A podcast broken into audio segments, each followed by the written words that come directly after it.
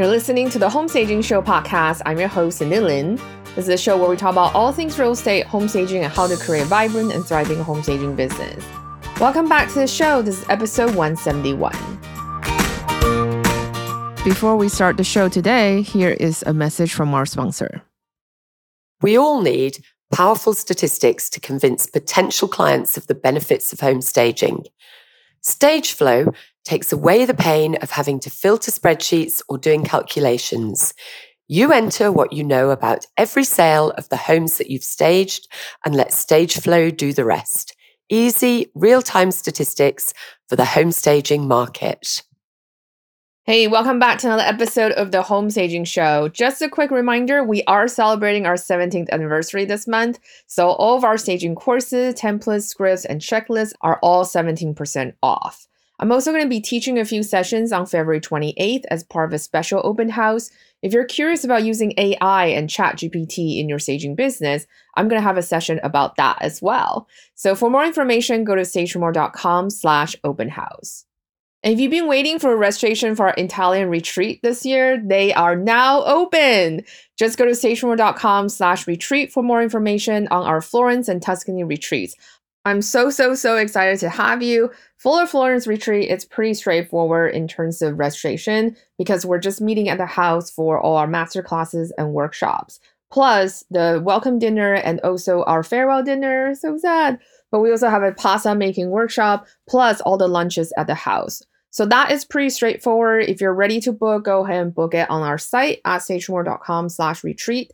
For the Tuscany retreat, that one is all inclusive. So we're gonna pick you up at the airport. We're gonna drop you off at the airport once the retreat is done, and you also have your stay at our villa with a swimming pool and tennis court. Uh, it's gonna be amazing. I'm so excited. All the meals except the day where you had your free day that you can go on day trip around Tuscany or just chill at the villa. That also includes obviously all the programming you will enjoy in Florence, such as master classes and workshops are really tailored to your home staging business. We do ask you though for this retreat for registration, you want to email us directly to just double check on whatever rooms that we have left and also depending on how you want to pay, whether it's one full payment all upfront or you want to do a payment plan. You do save 5% when you pay all upfront, so it's up to you depending on which way you want to do. We are super flexible. If you're not sure if the retreat is right for you, feel free to DM me on Instagram or contact us through the website I'll be more than happy to jump on a Zoom call with you to see if you're ready for the retreat because the retreats are designed for people who are a little bit further along in their business. So last year, all our participants have hit six figure. Coming in, you already have data historically, knowing what the challenges are in your home staging business, what you're afraid of, how you want to get over the hump, and things like that, so that we can really work with you in terms of pushing your home staging business forward and establishing that 12 months action plan that you're going to walk away with. So I do recommend this retreat is really more for stagers who have a few years under the belt. Either you are close, really close to six figure, or you already are hitting six figure. All right. So I'll be more than happy to chat on Zoom with you or on the phone if you are thinking about that and you're not sure if it's the right thing for you. All right, so on to today's show. For today's show, we have JB on the show. She's the owner and lead strategist of Growing Your Team. They help women small business owners to become more confident leaders who hire right every single time. Drawing from over 15 years of leadership experience, Jamie teaches her clients how to master the art of hiring. By learning the dynamics of each company and their specific needs, she helps them find their perfect fit, long lasting team members and avoid the hiring and firing cycle. On a personal side, Jamie lives in St. Petersburg, Florida, with her husband and two daughters. She's a hobby winemaker, she loves travel, and also she enjoys exercise that takes her feet off the ground, including rock climbing and also aerial dance. This is a pretty jam packed episode, I think, when it comes to hiring and working with your team members. As usual, if any questions, feel free to refer to our show notes or contact us through our show notes by leaving a comment or DM us on Instagram. All right, enjoy the show.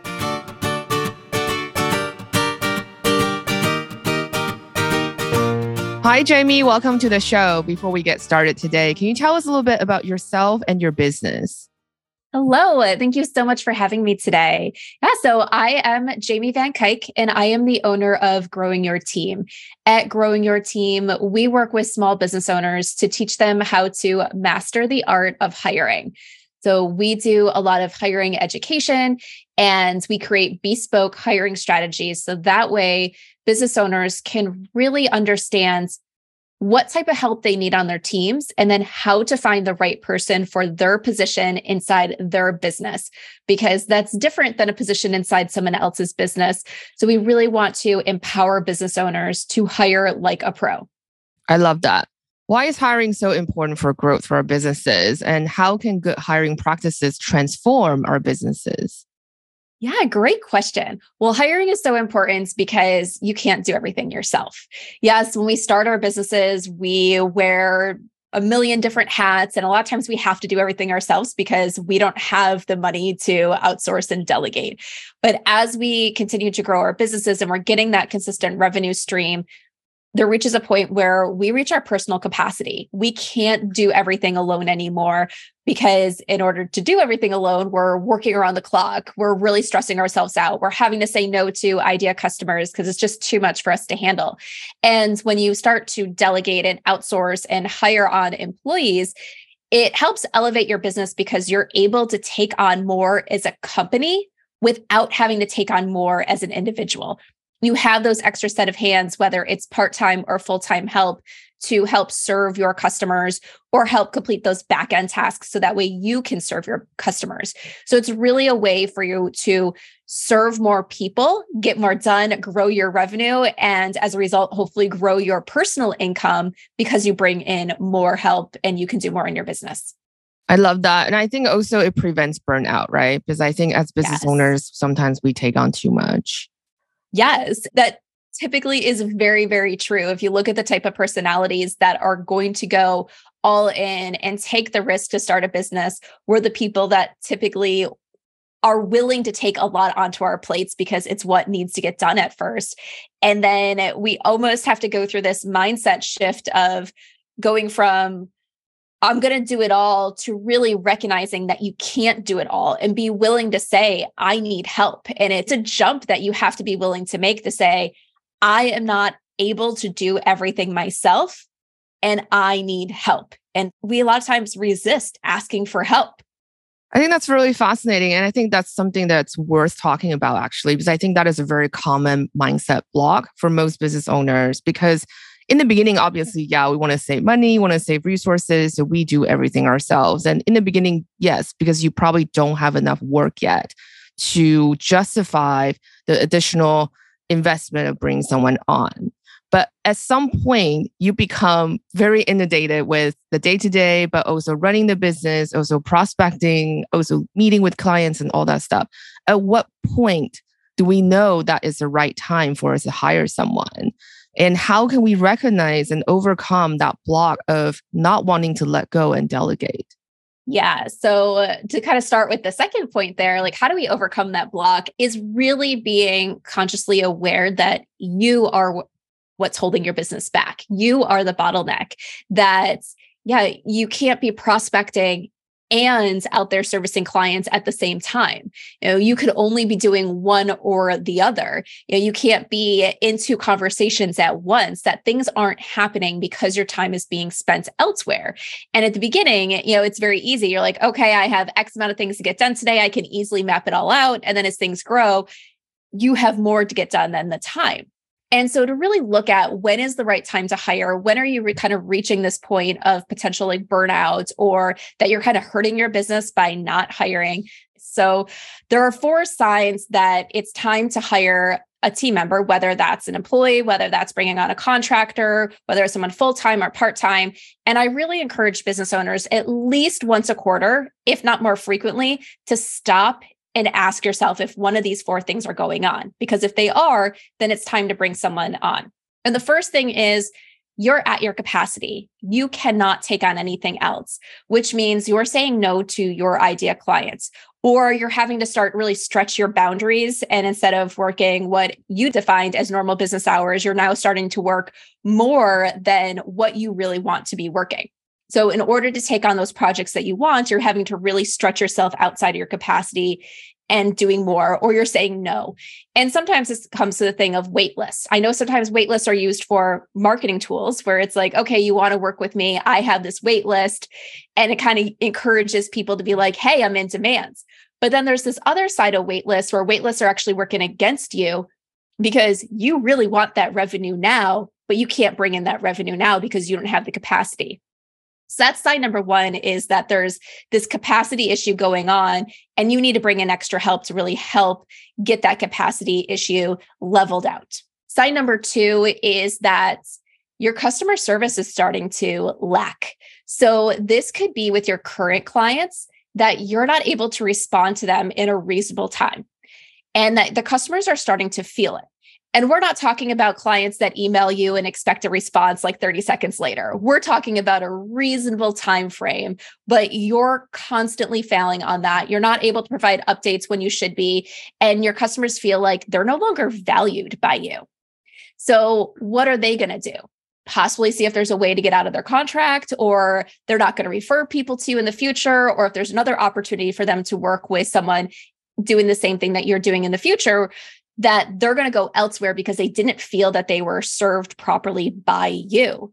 And the other side of this with the customer service issue also has to do with bringing in new customers. So if you think you might have people that have been following your work that they're really interested in working for you, but then there's another set of customers out there that are just like, hey, I am in need for home staging and I'm going to go do a Google search or search Instagram or search something or ask people for referrals. So they're contacting you and they might be contacting two other people as well. And if you take so long to get back to them that they've already had conversations with other companies, what's most likely going to happen? They're going to go with those other companies instead of going with you. So, poor customer service also means that you're losing out on opportunities to bring in revenue because you're not responding in a timely fashion.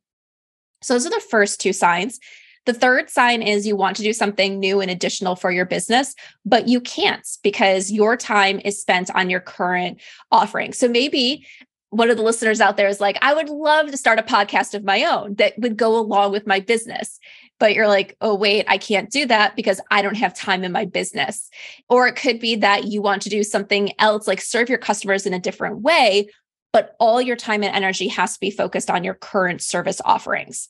And then the fourth sign is that you're really lacking skill or knowledge that is needed to do something in your business, and you don't have the time to properly learn it. Because as we talked about it early on in your business, when you're doing everything, you have to learn things. There's so much that you don't know that you didn't know, and you have to learn a lot in order to really grow a thriving business.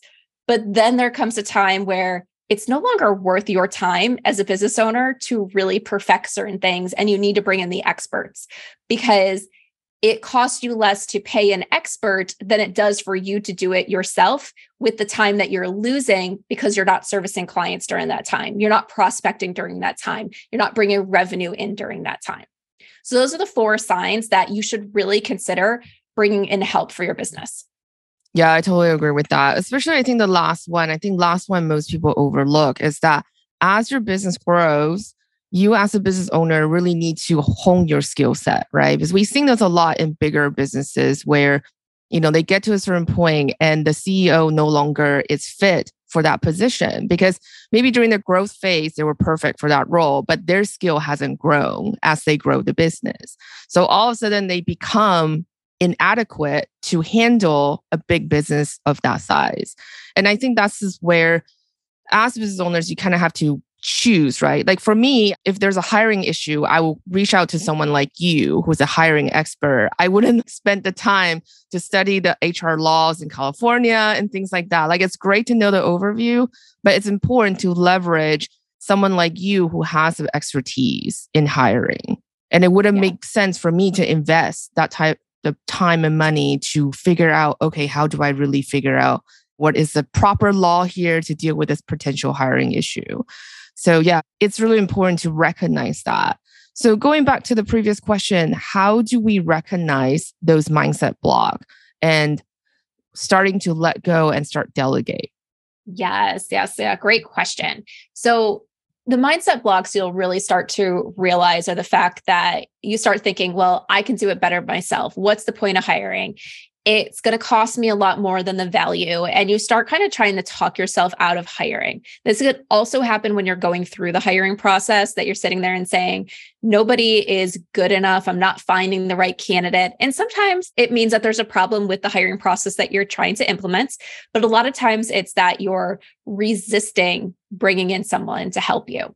And the first thing I want to say to kind of get over that mindset block and really understand the value of delegating is you are right that no one is going to do the job exactly like you.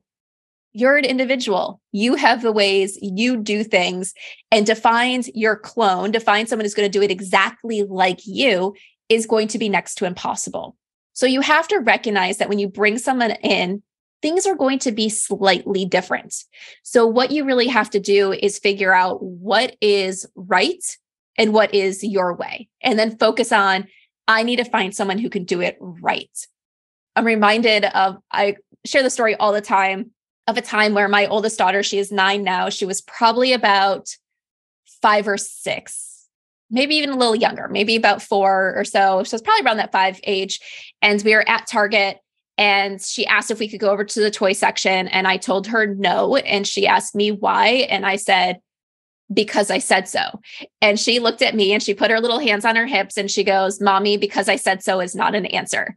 And I was just like, okay, well, first off, I'm your mother because I said so should be an answer. But at the same time, I was just like, you know what? You're right. She's a very logical child. She's always looking for the reason so she can learn, so she can do better, so she can grow. And she wanted an answer of why can't we go to the toy section today? So that way she knew when she could ask in the future to know, okay, if we're in and out, because we're on a strict time schedule that we don't have time to do extra there. But if we have all the time we need and we're just like on a relaxing Saturday afternoon, why not ask? So it's kind of the same when you go to start delegating is you really need to understand why things should be done a certain way and if your only answer is because I said so, that's when you need to recognize that that's personal preference and it doesn't necessarily matter in the long run for doing that task.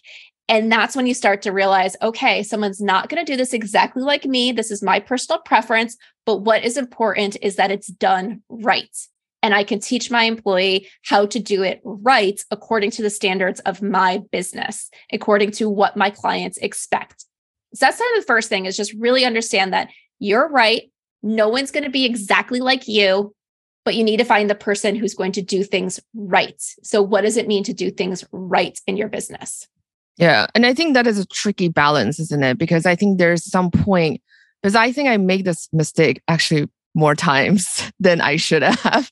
I think in the beginning, when I felt like, oh my God, I have so much things to do. So I need to hire someone. And then my mistake was hiring too quickly and just bring essentially a warm body in and then just be like, here's everything on my plate, take care of it. And then not really figuring out well, is this person actually qualified to deal with all of this? And also, is it going to be very overwhelming for your new hire that all of a sudden they come in, they're not really onboarded properly.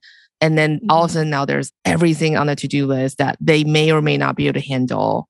And so that's also the other thing too. So before we start hiring as a business, what are some of the things we need to prepare ourselves for to make sure that we have a successful hiring experience? Yes, great question. So, the first thing you really need to look at are your processes. And just remember, as you've been going through and doing the work, you've been doing it as a business of one. Or even if you have someone that's helping you and now you're bringing in that third person, you have another person in the mix. What do your processes look like? Where does that person come in? How do they know what to do and when to do it? How are you going to communicate to them? And these are things that you don't think about when it's just you. But you need to start thinking about it when you're bringing in those additional people because there needs to be handoff with tasks. They're not just going to know what to do and when to do it.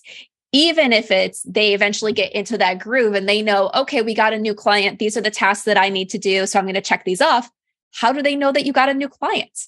So there's always some sort of task handoff or trigger for somebody, and you need to start figuring out what that is when you set up your processes, you can go right into some sort of project management tool. In my business, we use ClickUp. I know a lot of people use Trello or sometimes Airtable or things like that to kind of keep track of things and and show status. You don't have to get that complicated at first if you're not very tech savvy when it comes to that. You can do things like an Excel spreadsheet that lists things out. You can have daily stand ups where you're letting people know, hey, here's what I need you to do today. You can do things where you are communicating through email, but you know when you need to communicate and you know what they're supposed to be communicating back to you. So the processes with those handoffs, you can use technology or you can be more simple with them. But you need to figure out what is my process and how does this person fit into my process and how will we communicate throughout the process so we know when each person is supposed to be doing work a client of mine a few years ago, one of the things that they did to help them prepare for this is now the work that they were doing was 100% on the computer. So they weren't doing physical things and everything there. So theirs was 100% on the computer. They took a day of work, they turn on Zoom, they hit record their screen, and they talked through everything that they were doing that entire day and got it step by step. And then they took that video and then kind of use that to break down what is their process what am i doing where is this person coming in what do i need to train this person on so that way they weren't forgetting parts of the process it could be one of those things for the parts of your job that are more physical that you pull out your phone and even voice record yourself to walk through the process. What am I doing? Why am I doing it? Why is this important? Why does this need to get done before this? And just start talking yourself through the process so you really understand how they are fitting in and what you want them to do. Because depending on who you're hiring, they're going to be doing different tasks.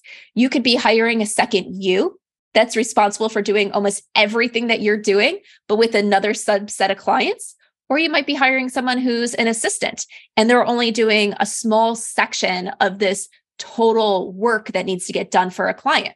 Or you could be hiring someone that's completely on the back ends, like a bookkeeper okay, well, how do you get that information to a bookkeeper? When your receipts come in, when you buy something new, what do you do with those receipts? How do you get that information over to them? So, really start thinking through your processes so you understand how this person is going to fit into the work. Love that. Is there a best or wrong time to hire someone? For example, hiring at the end of the year, is that terrible or is that great? Or it doesn't matter. You should just hire when you need someone. I say hire when you need someone. Now, with that being said, there are certain times of the year where it's a little harder to find people than it is others. So for example, like as we're going to record this, it's early January. We just got out of what I call the holiday slump with hiring. And typically between Thanksgiving and Christmas, the number of candidates that you're going to get is going to go down. But I still tell my clients post your job anyway because all you need to find is the right person for you. And you never know when they're going to be out there looking.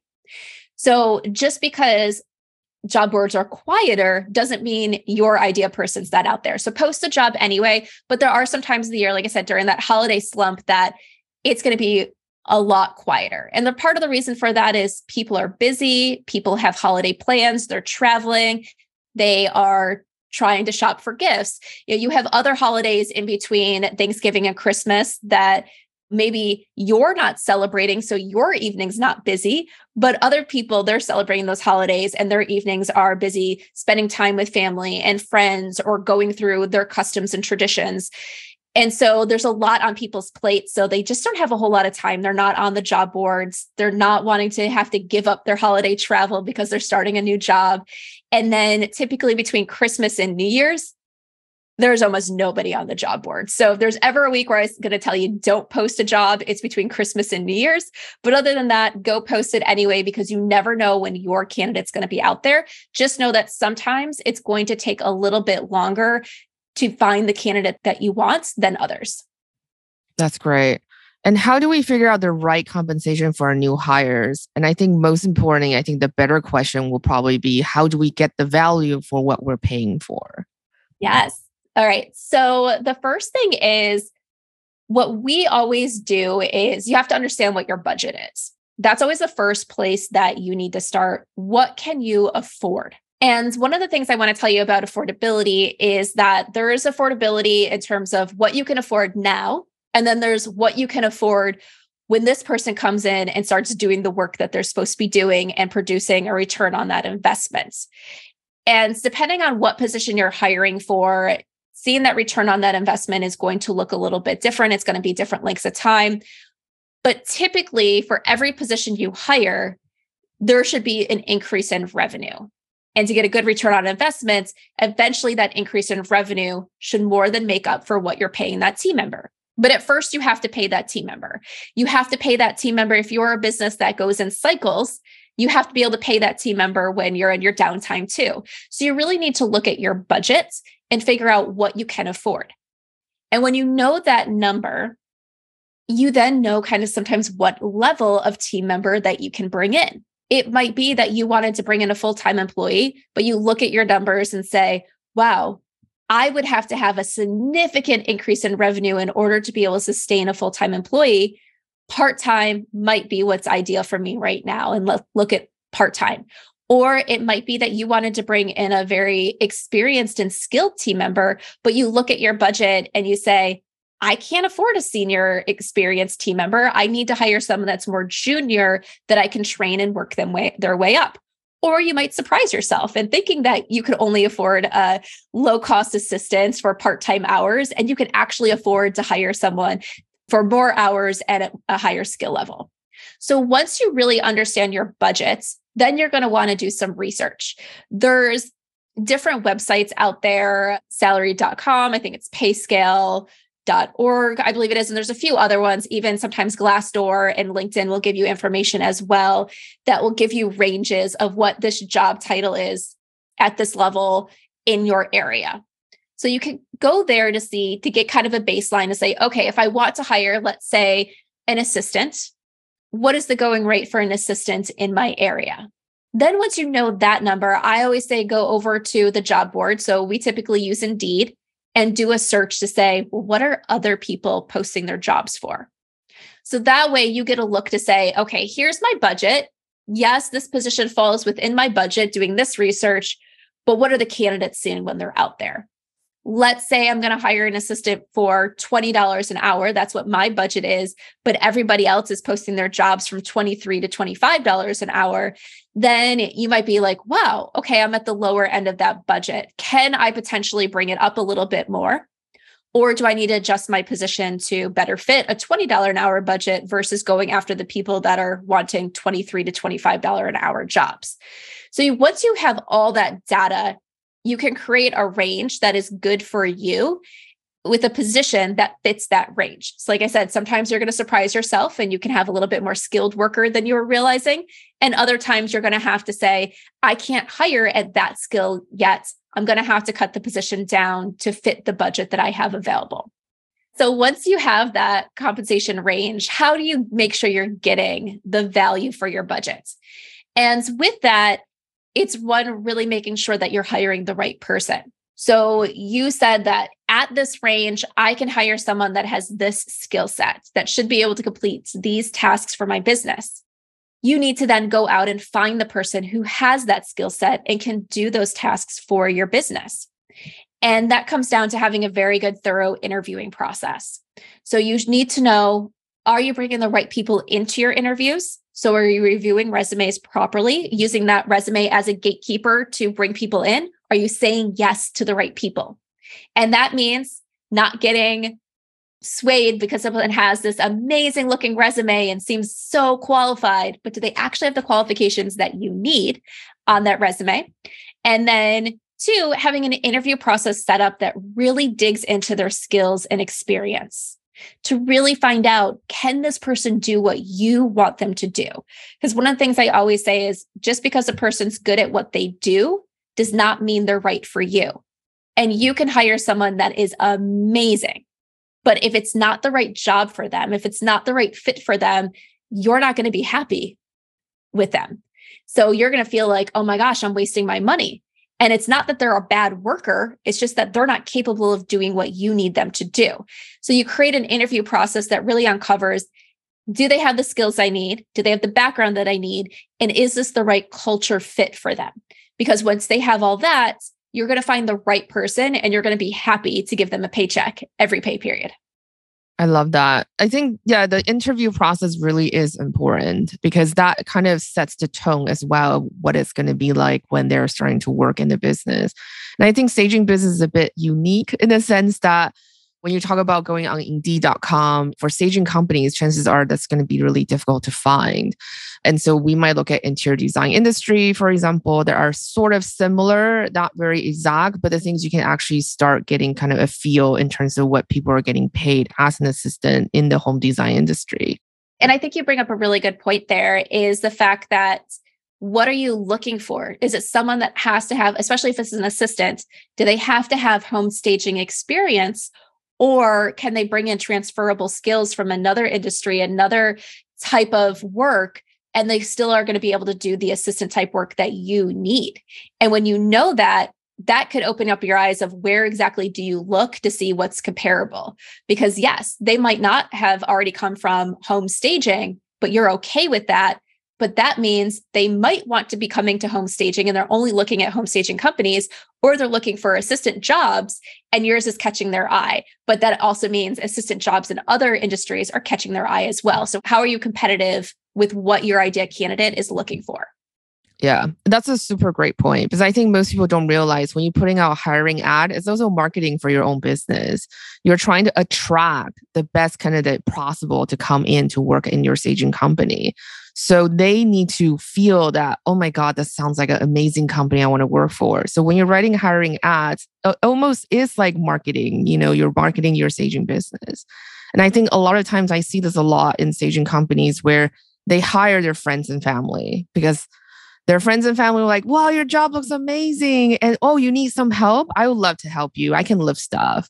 So, what do we do in that situation to make sure that we're not hurting the feelings of our best friend or our mom or you know our daughter, whoever it is that want to work in our business, but to make sure that we are at the end of the day running a business? Great question. And it's such perfect timing because the day that we're recording this, uh, January 10th, on my podcast, the Growing Your Team podcast, I actually had an episode that went live today that talks about this exact subject about hiring family and whether it's the right thing to do for your business. And it kind of helps cross this line to hiring friends as well. And the biggest thing you have to remember there is you are running a business. Your business is not a charity. Even if your business, like, let's say, your business helps nonprofits and you have a nonprofit arm to your business, or you run a second business that's a nonprofit, just remember your business isn't designed to give people jobs for a charitable aspect. Even if your business does good and does charitable work, giving people jobs is not that charitable aspect of it. You give people jobs because you need work done in your business.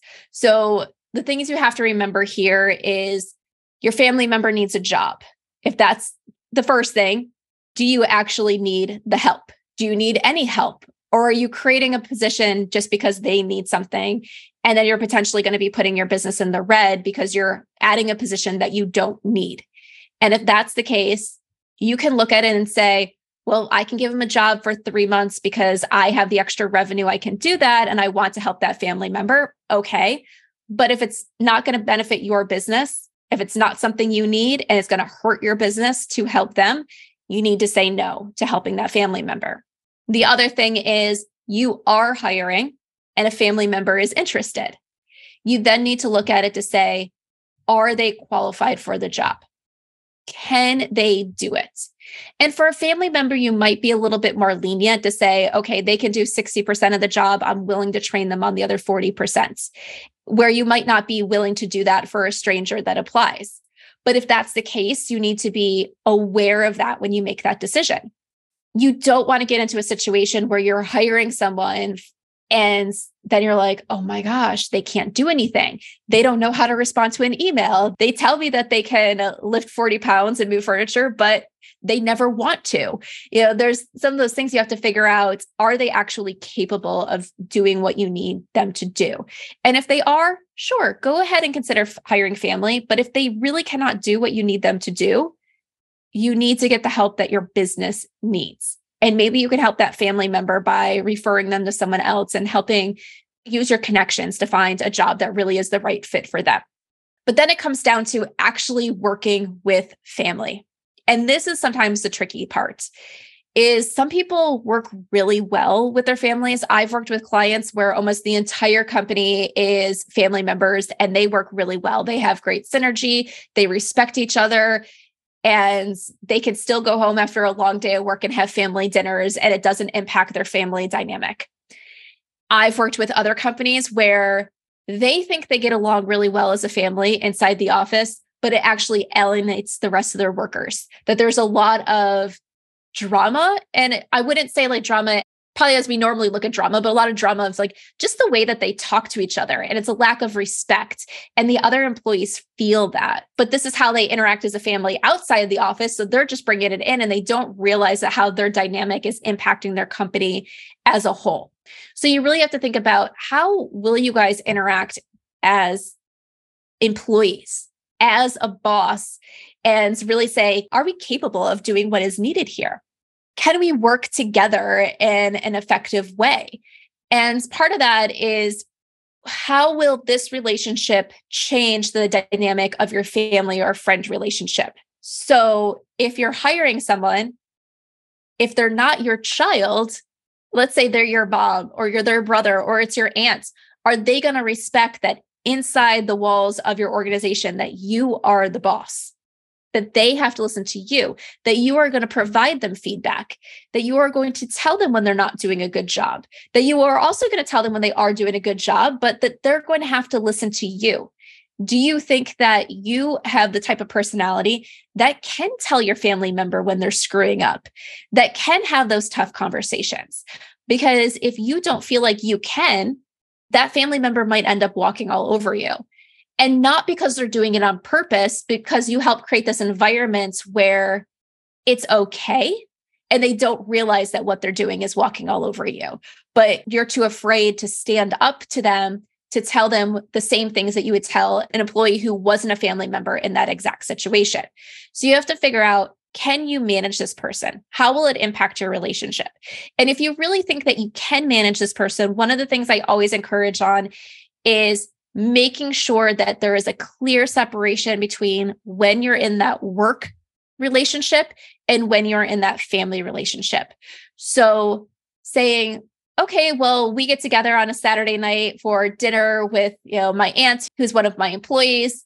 We don't talk about work. Or if we talk about work, we talk about work like we're coworkers and not like this boss employee relationship. So you understand that there's that separation because at a normal family dinner, you might talk about work. You might talk about what's making you mad or what was really excited. And you don't want your boss a part of those conversations. And then having that clear conversation about when we're inside the walls of the office, when we're in working hours, that the relationship is going to be different, that I'm not going to be treating you like a family member, that I have to be fair and treat you like an employee. Yeah, that is really tricky. And especially, I think a lot of stagers are husband husband team or husband wife team. That's also really interesting dynamic for people who are not related to your family, right? I think ultimately, as a business owner, you have to make sure that everyone feels that they're working in a comfortable and productive environment. But the thing is, when your personal relationships start to bleed into work, then it becomes really awkward for everyone else. It's like, oh, mommy and daddy are fighting. What do we do? So, yes. and I think also like nepotism, it's also the other thing too that if you already have a very established team and you need someone who's very qualified to manage his team, and all of a sudden you just bring in someone like who's may not be qualified, but they're your family members, you know, maybe like your sister or your mom. And all of a sudden it's like, but wait, this is not what we sign up for as employee. Yeah, exactly. And you mentioned kind of like the spouse teams. Like some of my quick advice I'd give there is make sure that you're spending time not with each other. It is one of those things where it's like when you work together, you play together, you live together, it ends up being your entire life is together. And you need to have some sort of separation whether that's in your personal life whether that is you go into the office different days and you work from home different days or making sure that there's some time in the day in the week that you are an individual and not just that spouse team, that coworker team, that partners team for running the business. And the other thing I would say for advice when you're running a business, so if you're truly in a partner relationship with a family member, is making it clear from the beginning who has what decision making authority because there's going to be times where somebody needs to make a decision and you can't always and you won't always agree on everything. So if you don't agree, who has the authority to make decisions? When I first left my corporate job, my husband and I, we started a company together. We created clear lines. If it was something to do that this was a software development company, if it was something to do with software development, he had decision making authority. If it was something to do with marketing or business structure overall, I had the decision making authority. And it made it so we could still have discussions about what was needed, that we would come in and act like two C suite people having these discussions, but knowing that the right person was making that decision when we couldn't come to a consensus. Right. And so after we bring in our new hire and onboard them, what are some of the ways to see if they're the right fit for our company? And if they're the right person, how do we make sure we can help them grow within the company as well? Good question. So the first thing is we really need to be doing our due diligence to make sure someone is the right fit before we bring them on.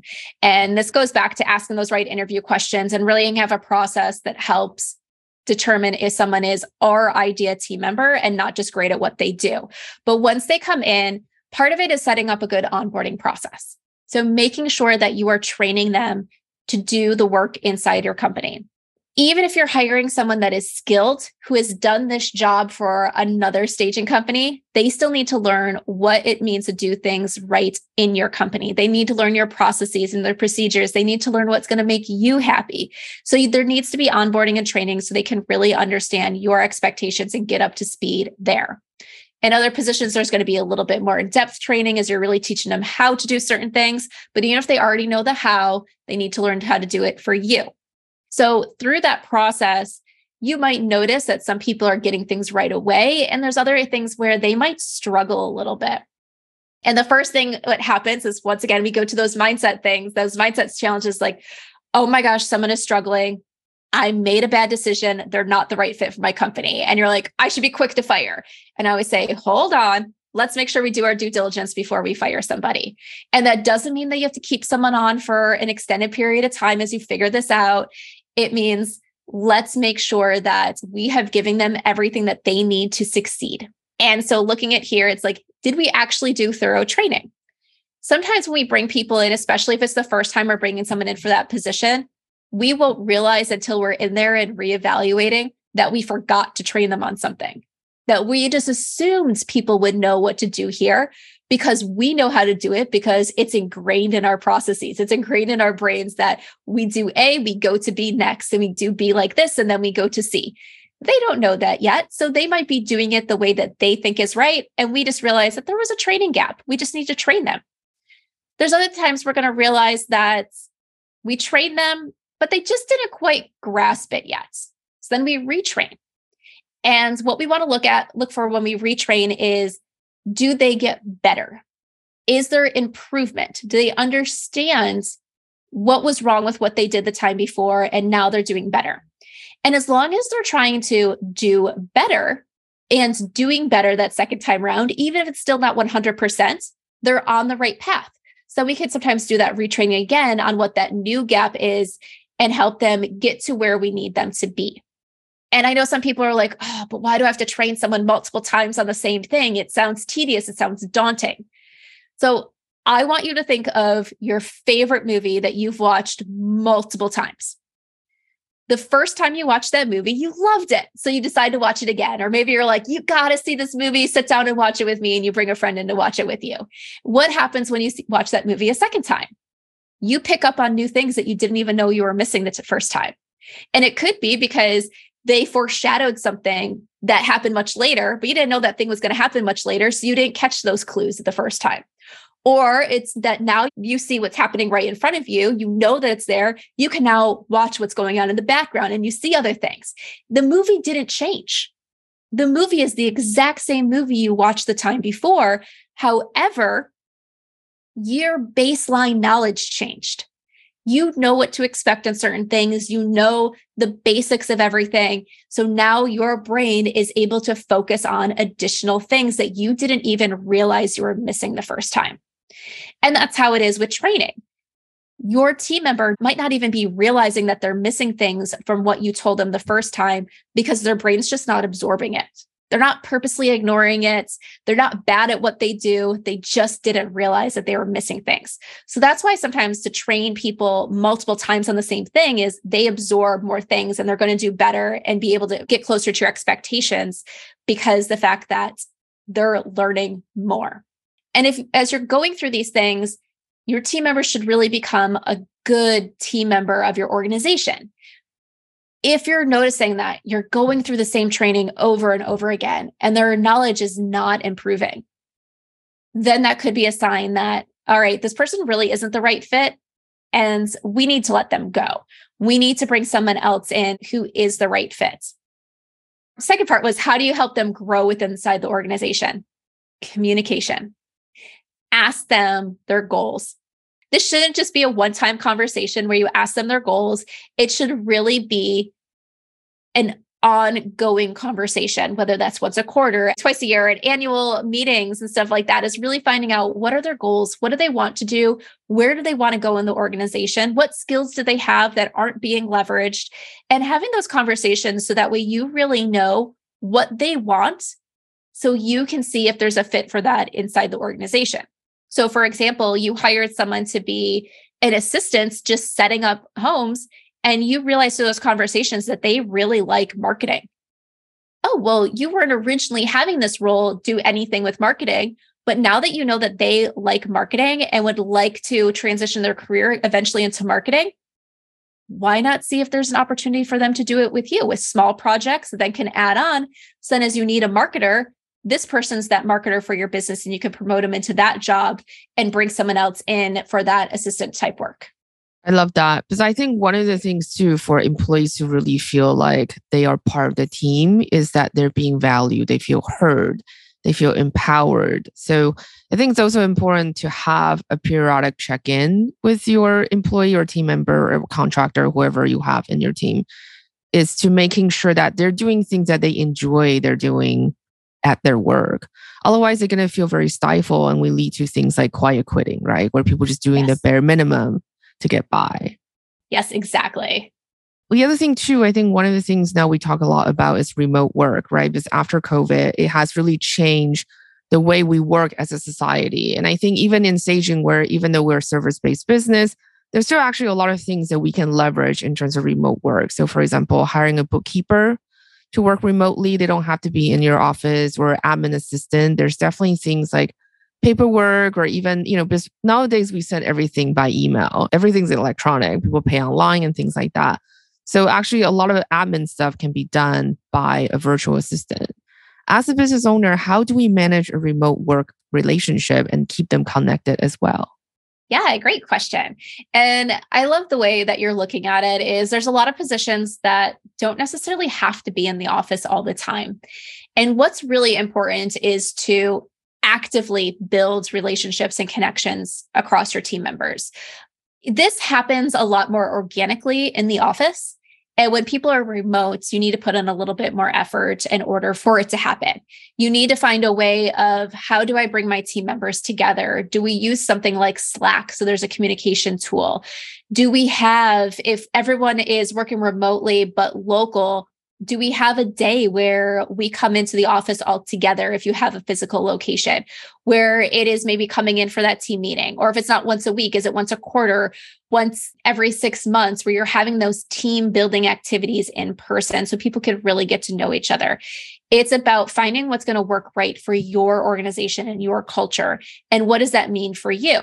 So to give an example here of really finding out what works best for your culture is my husband he is with a company that he works 100% remote and they had someone leading one of their meetings new coming in leading their meetings and he's a software developer so their team is highly introverted and it was like this new person was like we're going to come in and have kind of like these rah rah type meetings and it actually made everyone kind of like not want to attend those meetings at all because they're like I'm not an outgo like rah rah type person. And the more you push me to be a rah rah type person, the more I'm going to like hide in my shell. And so that didn't work for them. And they realized through communication okay, this is a team of introverts they don't want to communicate that way. They don't want to have these like high energy, rah rah type meetings. So, how do we organically communicate as a team that fits for the team? And so you need to find out what does that mean? Now, this team was a mix of in-person and remotes, but one of the things that worked really well for one of my teams in the past was we had a team huddle every day. And at first, when we met for those team huddles, I wouldn't always be the first person over there because I was in person with some of my team members. Like I said, we had some remote team members as well, but whoever was there first called into the meeting. So we had our remote team members on. And at first, instead of just jumping into the topic of conversation, I would ask like some random question. Hey, it's a Monday. Did anyone go to the movies this weekend? And we would start kind of talking about there. And I would just let the conversation naturally go. If they were in a talkative mood, we would talk. If not, I'd be like, okay, we're quiet today. Let's just jump right into business and get things done. As time went on, they got used to kind of just talking and chit chatting at the beginning of meetings. And that became natural. So if I'd walk over the team was already there, sometimes they'd be in the middle of a conversation as a team on the phone, off the phone, and everything. They'd be talking about random things. And I would let it go. So this was a 15 minute huddle. And sometimes the first five minutes had nothing to do with business, it was just the team talking. This was the most connected team I have ever managed in my entire life. They jumped in to help each other out proactively. They made sure things were done for our clients way ahead of schedule. They operated in a way that people would ask me all the time, like, what is your secret? Like, how do you have this like great team? And a part of it was I created an environment where they got to know each other as individuals. And it started out just like random questions at the beginning of a meeting and letting them talk or letting them not. And understanding that uh, everything has to be business because when you care about each other as individuals, that's when you're really connected as a team. But you got to figure out what is right for your team there. If you have a high energy team, if you're an extrovert, you have a team of extroverts, that rah rah might be exactly what you need, that you need to go in and high energy and pump people up. But it's really figuring out how do you communicate as a team? How do you stay connected?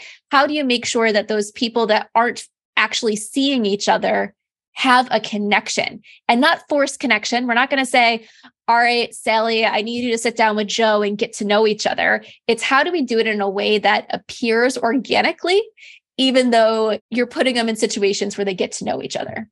I love that. Staging really is a team sport, right? Because you can't lift a furniture all by yourself. I mean, very few individual can, but I cannot lift a sofa by myself. I need a second or third person. Right? So no matter how you cut it, we are service based business. It needs to be a team sport. And then there's so many different personalities and energies. And people might be dealing with things or they might, you know, like you said, some people are incredibly introverted. And when we used to hire assistant, we used to think, oh, this is the one person kind of does the in-house and also like external things. So being on job site. And I realized actually we need two different personalities. So we start splitting up the job description where we only have in-house you know warehouse assistant all they do is file things away restock. And we got a system who just love doing it. All they want to do they're perfect to work in a library essentially. They just they just want to sort pillows by colors you know those are the happiest moment at work for them. And they don't want to be on job site because they feel uncomfortable. They don't want to be there potentially because sometimes client drop in without telling you and things like that. They don't want to deal with that. That's too stressful for them. But i realized with assistants who want to be on job site. They don't want to be in the warehouse filing pillows away or restocking things or organizing labels and things like that. They find that really boring. So I think it's about discovering the personality of your team members to make sure they really shine in what they're doing. Yes, yeah, that is so important. And as you kind of said, like at first you might have had this role that was a hybrid between the two, and then you split it out. And sometimes that's going to naturally happen on your business. Like maybe at first you can't have it two different roles because then it's going to be too disjointed. But there comes a time where it's like it makes sense to have this type the team member and this type of team member and you realize that there's skills that really work well with each type. And it's one of those things as i mentioned earlier on like you know no one's going to do things exactly like you. Don't try to hire your clone. And that's a mistake that a lot of times we make is I have this type of personality, so I need someone who has this type of personality. And sometimes the person that you need is actually a different type of personality because they're going to really focus on and be able to do that job that you're delegating because they're not doing everything else that you're keeping on your plate. And can they do the job that you're delegating to them? When we work with clients and we're really trying to figure out who is that idea candidate, when they say things like, I want a team player, it's like, okay, well, what does a team player actually mean? I want someone with an outgoing personality. Okay, well, how does an outgoing personality impact this job? You know, and things like that. And sometimes you find out it's like, okay, for this person who's in the warehouse, that outgoing personality could be that they're just willing to communicate with the other team members that are coming in and having being a team player and effective conversations. It doesn't mean that they're going to go in lead karaoke night in front of the whole company and and all those things. So it's like really figuring out what does it mean to do well in that role. At the same time, understanding what type of culture are you building as an organization.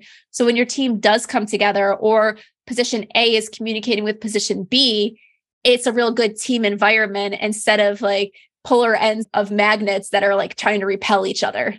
Yeah, exactly. And I think a lot of it is top down as well. You know, they see how the owner of the company reacts to tasks and then they behave accordingly, I think. Yes. So we're coming to the end of our show, which is a shame because I'm just so blown away by everything you said today. What would be your number one tip that you would give to our home stagers when it comes to hiring for their home staging business? Yeah. So my number one tip is really focus on who you need. Who is the right person for your business? What does that role look like? Because as we talked about, like you want to find your idea candidate. You want to find the person who is going to be effective, who you're going to be happy giving money to. And that person is going to look different in your business than someone else's business. Even if you're friends with someone who does a home staging business, and they hired an assistant and you're hiring an assistant, don't just take their job posting and change out the company name to yours. Understand that what you need, who you're looking for, your idea candidate is going to be slightly different because your processes and procedures are potentially different. Your personality is different. What makes you happy is different. So always focus on who you need, and then you'll be on your way to finding your idea candidate. That was great. Thank you so much again for being on the show. That was absolutely amazing. Yes, thank you so much for having me. So that's it for today's show. Thank you so much for listening. If you want to help and support the show, there are three ways to do so. You can leave a review and rating on iTunes. You can share the show on social media, or you can donate to support the maintaining costs for the podcast. You can make a donation through the show notes or on the sidebar of our site. If you haven't left a review on iTunes, please do so. This will help us grow the show and book more guests. If you have any questions, feedback, and suggestions, you can comment on the show notes. You can also find the show notes by going to stagemore.com slash podcast. That's it. Have a fantastic week and happy staging.